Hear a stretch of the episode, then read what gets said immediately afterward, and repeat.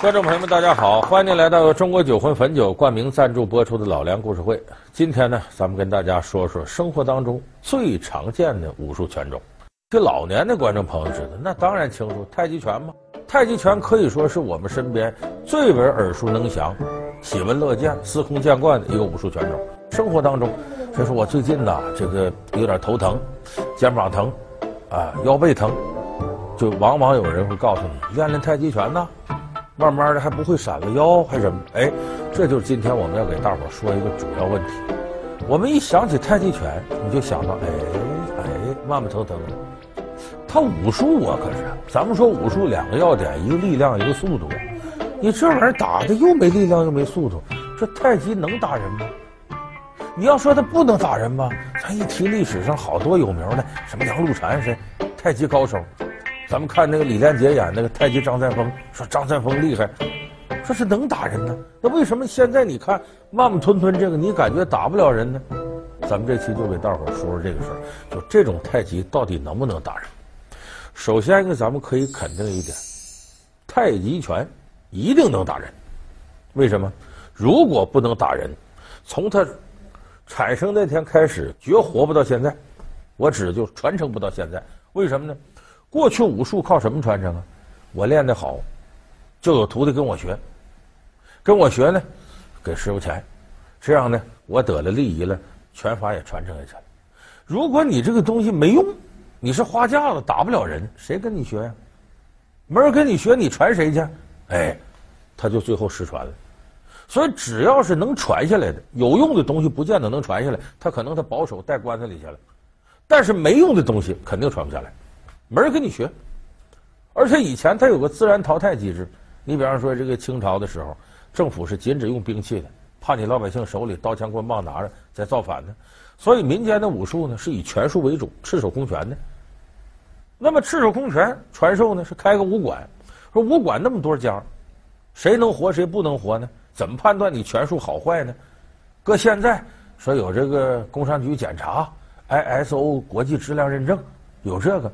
那会儿没有这个，那怎么办？最常见一种形式，是骡是马拉出来溜溜，没有人踢馆。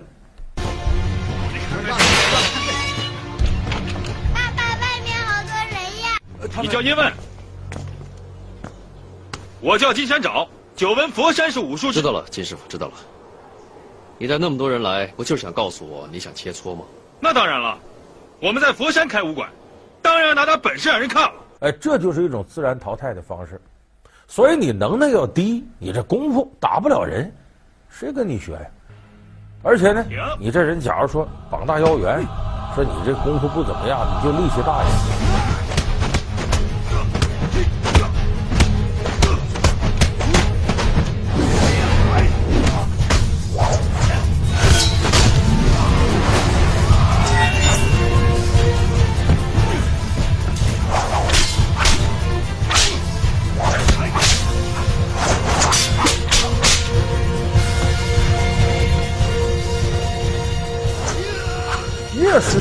貌不惊人呢，他这功法能打人。咱看武侠小说都是东邪西毒南帝北丐周神通，有一个算一个，哪个是膀大腰圆的？一般都小老头。那小老头这么厉害，说明你这功夫好。所以太极，你要从他的传承看，到现在为止，他一定能打人，要不然他留不下来。那说能打人是能打人，是这么慢的打人吗？其实这个毫无疑问。你要站在大街上，对面有坏人，你想揍他，你会不会来？你肯定不会。那么说，真实的打人的太极有没有？什么时候变成现在这个样子？咱们可以把我们现在看到的最耳熟能详的杨氏太极给大伙分析一下。杨氏太极老祖宗谁呢？有不少武术爱好者知道，杨露禅呢？河北永年广武城人。这杨露禅怎么学的这太极呢？杨露禅打的太极拳。不是杨氏太极，大家记住，为啥？他跟人家学的，怎么能改自个儿名呢？他学的是陈氏太极。当年呢，民国时期有个武侠小说作家叫宫白羽，他写过一部书叫《太极杨舍命偷拳》。我小时候看过那连环画呢小说书，后来看的小说，他就讲这杨露禅呢，在这个河北永年三下陈家沟开始装哑巴，说陈家沟那个，呃，这这个这个掌门陈长兴不教他，他装成哑巴，天天给人伺候干啥的，最后感动了陈长兴。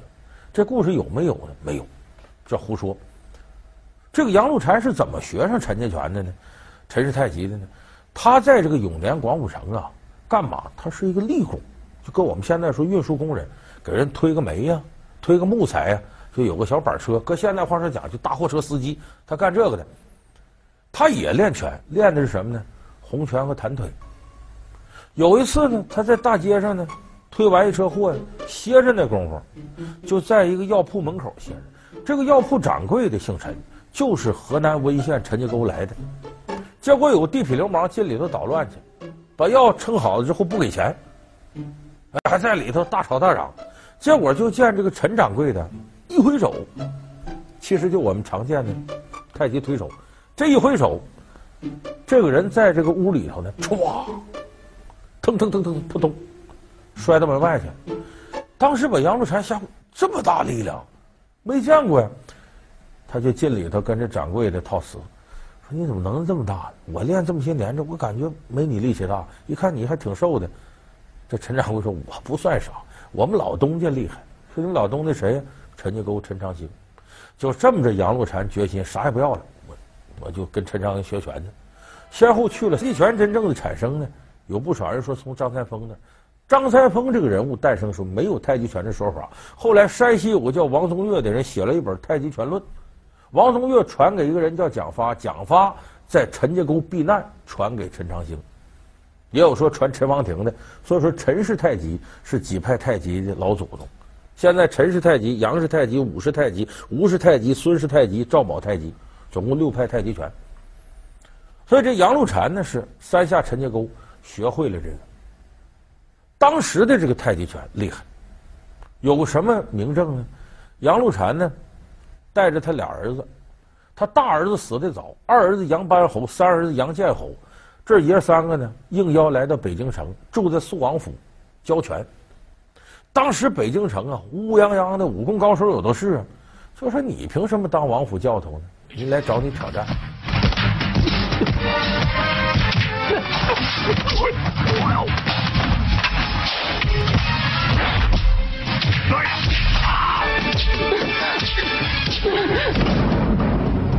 杨露禅一场没败过，京城人送外号“杨无敌”，最厉害的。后来据说到老了，他岁数大了，胆儿小了，不敢打了。陕西来个高手。江湖匪号叫万金王，力气大。我要跟你杨露禅挑战，杨露禅我不跟你打，把他儿子杨班侯气坏了。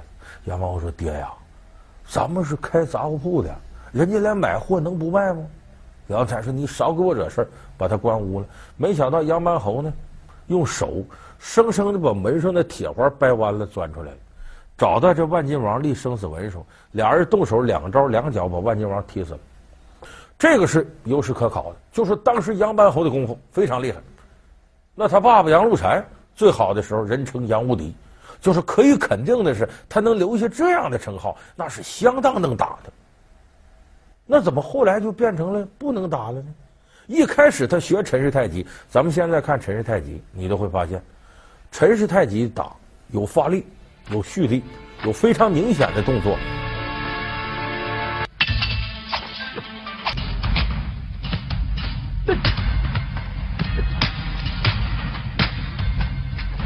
有的老年人不敢练，怕闪了腰，而杨氏太极跟这相反，慢慢悠悠，叫拳无拳，意无意，无意之中是真意。我有时候打这能打睡着了，这点。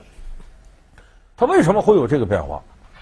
名气一大了，北京城里的八旗子弟，吃铁杆庄稼的人，王公贵胄，有亲王，有贝勒，找上门来了。说您能耐大，你看杨露禅，啊，还挺瘦的。你看我们呢，也挺瘦的。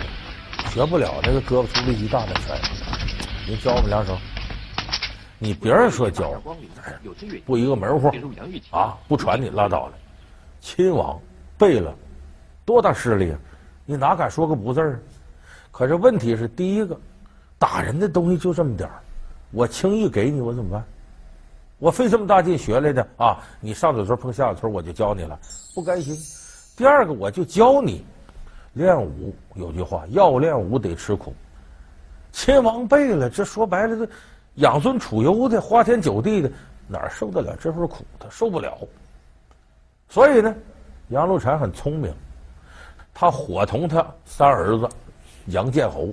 杨建侯有文化，和他哥哥杨班侯不一样，就把太极拳里头啊，这咱说这时候叫陈氏太极，大伙注意，不是杨氏太极，把陈氏太极里头呢发力的、打人的、动作大的都给删去了。原来比方说这是小将，改成中将，节奏特别舒缓。杨建侯把它改成中将，交给这些王公，你练去呗，练不好练不坏。就跟说有个大力丸是搁淀粉做的，吃完了解饿不管病，反正你也吃不死，这是哎练吧。所以这样呢，既缓解这个关系了，还没有把门里头这些东西给人。所以从那时候开始，这个太极就变得慢慢腾腾的了。你等到民国时候，为了方便推广，杨建侯的儿子叫杨成甫，杨成甫把这个。太极拳的小将到中将，又改成大将。就我们今天看到的，你比方说如风似壁、十字手、左揽扎一、右揽扎一、上步搬拦捶、搂七号步、啊、呃、云手，这些，这都是杨成甫改的。所以我们现在说杨氏太极是指什么？不是杨露禅式太极，是杨成甫式太极，就是我们今天看到的这个。当然，这个有好处，为啥？公园里头为什么老头老太太都练这个？节奏慢，不会出事儿。所以杨氏太极，它这个节奏一变慢，适合所有的人练习。哎，调气呀、内练一口气嘛，啊，强身健体，能起到这个作用。所以杨氏太极已经脱离了武术的积极功能，它这里头有很大的养生功能。那么变成这样了，真正打人的太极是极少数人掌握的。欢迎您回到由中国酒魂汾酒冠名赞助播出的老梁故事会。这个太极拳。给人带来了这个福气，可是却给影视圈带来了灾难，嗯，不好表现。你说这个形意拳实用？形意拳奉岳飞为祖师，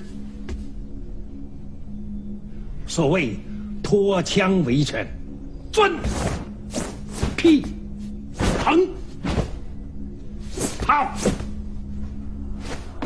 奔，八极拳凶狠，啊。洪拳刚猛，好表现，一快一有力量，拍出来好看。太极拳，你说这样，这怎么表现呢？所以很多太极高手的片子，就得想方设法的改道。怎么改呢？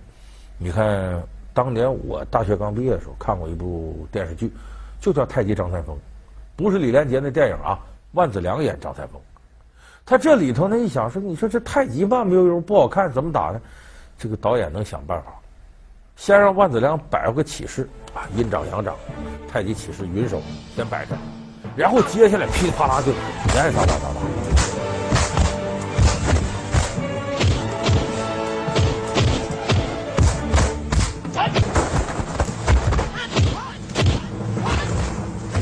就是投了一个招式，后边跟太极一点关系都没有。因此后来张卫健又拍了个少年张三丰，也是这样。起势的时候，张卫健真做了功课，把太极起势都摆足了，剩下的不用他操心了。为啥？剩下不是杨氏太极拳，是钢丝太极拳。为啥？吊威啊，空中飞，一飞还哪管这动作那动作？所以这种拍法呢，很多人都管叫挂羊头卖狗肉。香港那时候很多拍太极拳就得这么拍。当时周星驰、李小龙的粉丝嘛，看这个现象他也来气。后来他讽刺了这个现象。他有部电影叫《食神》。里边不是史蒂芬周过那个少林铜人像，就十八铜人，前面几个铜人噼里啪啦还正规，到后边连板凳都抡起来，啊，给你嗨倒了就行了，就根本就不是那么回事儿。所以他那一段就是周星驰讽刺香港电影搞这种面子工程，里子什么都不是的。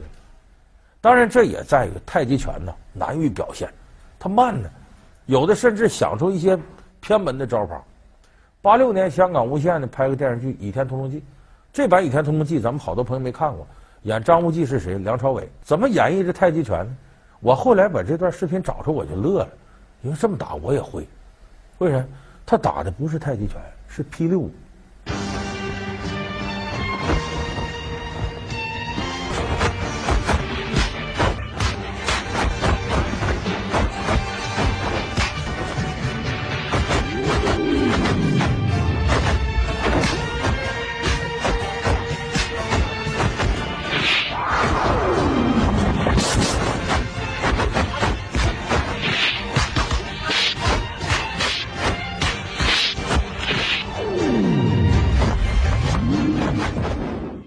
我一看梁朝伟玩这个就霹雳舞，他用霹雳舞来表示太极拳借力打力，我都看乐了。我这叫什么玩意儿？他就没办法给逼得胡说八道了。说后来这个问题有人解决了，谁解决？李连杰给解决了。大家都知道李连杰拍那个电影《太极张三丰》，他是怎么解决的呢？他不打这个杨氏太极，我打陈氏太极。陈氏太极我刚才说有发力有蓄力，力量就好看。然后呢，他怎么体现太极以柔克刚呢？他有办法，一个是呢不用手脚打人，胸口啊、肩膀啊、手背儿就用不上的地方，他用来打人，来展示太极拳的卸力和攻击。我哪块都能打你。再一个是把什么呢？引你劲儿过来之后，我利用你的劲儿，哎，来打你。它主要是反关节技术啊、擒拿技术，它在这里展现的。所以看起来呢，都是太极招式，但是既有力量又漂亮，那算力与美的结合，场面非常华丽。你看他这里头有跟他那个师哥钱小豪演那个两个人对打，他使的少林拳，那个李连杰用的是陈氏太极，一点看不出陈氏太极慢了，挺快。场面好看，而且经常讲些哲学道理。这是哪门子拳法？无根无极，万法自然。太极。那么说他这么打对不对呢？肯定不对。几百年前太极拳不可能就用胸口、肩膀头、手背打你，他也得手脚并用。但是你要手脚并用呢，太极的感觉就出不来了。所以这是武术指导和李连杰两个人合作。才使这太极拳的精髓展示出来。就他其实呢，给我们的是什么呢？不是真实的太极拳，它是太极拳的广告部门。说白了，太极的形象代言。我大致是这么意思啊。但真打你可别按这来，真打你按这来，你找死是你自个儿事儿。所以说，李连杰把这个东西太极的精髓和这个画面效果的美观结合到一块儿。那么我说到这儿，有的观众朋友说：“哎呀，你说了半天这个电影里怎么再现？那都假的。”生活当中打人的太极哪儿去了？到底什么样呢？咱们实事求是说，生活当中你很难找到打人的太极，因为这个门户传呢，打人东西就那么一两样，他也不肯轻易传。我们不否认民间呢有这高人，第一个高人不肯轻易把东西给你；第二个有没有高人现在都另说了，因为这个社会发展的呢，对武术的重视程度远没有过去那么重要了，所以很多人也不愿意练了，也把这扔了。而现在太极门里好多人站出来唬人，这么打那么打，你真论实战，那根本就不行。那么说历史上真实的太极，到底有什么奥妙和威力呢？我最后给大伙说两件事，你就体会到它奥妙在哪。太极讲究呢，化力、听劲儿，就我能感觉到你劲儿往哪儿走，这叫听劲儿。我能把你力气化解开，这为化劲儿。咱就先说这化劲儿。太极拳论里头有句话叫“一羽不能加，蝇虫不能落”，什么意思？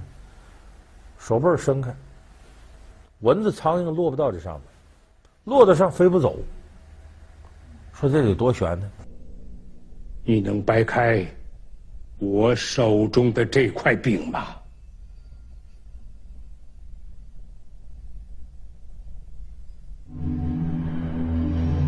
太极羊乳禅。有鸟不飞的绝技，麻雀在他的手里飞不起来，是因为无处借力。手背伸出来啊，蚊子叮到手背上，不一会儿这蚊子吸饱了血了，它得飞吧，飞走。蚊子飞怎么飞呢？就是这个它的腿和翅膀往你这手上一压，这不有作用力吗？它的爪很细，往你这皮肤上一摁，有反作用力，飞起来。好，太极高手就是。你就这么点的作用力，他都能感觉到。这蚊子腿往这手背上一蹬，这点劲儿，马上把这劲儿给你化掉。你再蹬化掉，就看到蚊子干震翅膀飞不起来，因为他借不上劲儿。我再说第二个事儿，听劲儿。有这么一位太极拳高手到他师弟家做客，他师弟说：“师哥呀，我最近功夫练的勤，我练的好。”他说：“你怎么练的好？来来来来，我给你展示展示。”来，他把他徒弟四五个人叫过来。那边又叫过来一些徒弟，两边各站四五个人，一根绳，这个绳呢在脖子上绕一圈，他这师弟站到中间，这不绕一圈不把脖子勒上了吗？这边那四五个徒弟，这边四五个，一二跟拔河似的，他在当间。照理说这劲儿都不小，不把脖子勒断吗？没有，他在那中间，你看左晃右晃，两边这八九个徒弟噼里啪啦，全被他给他晃倒在地上。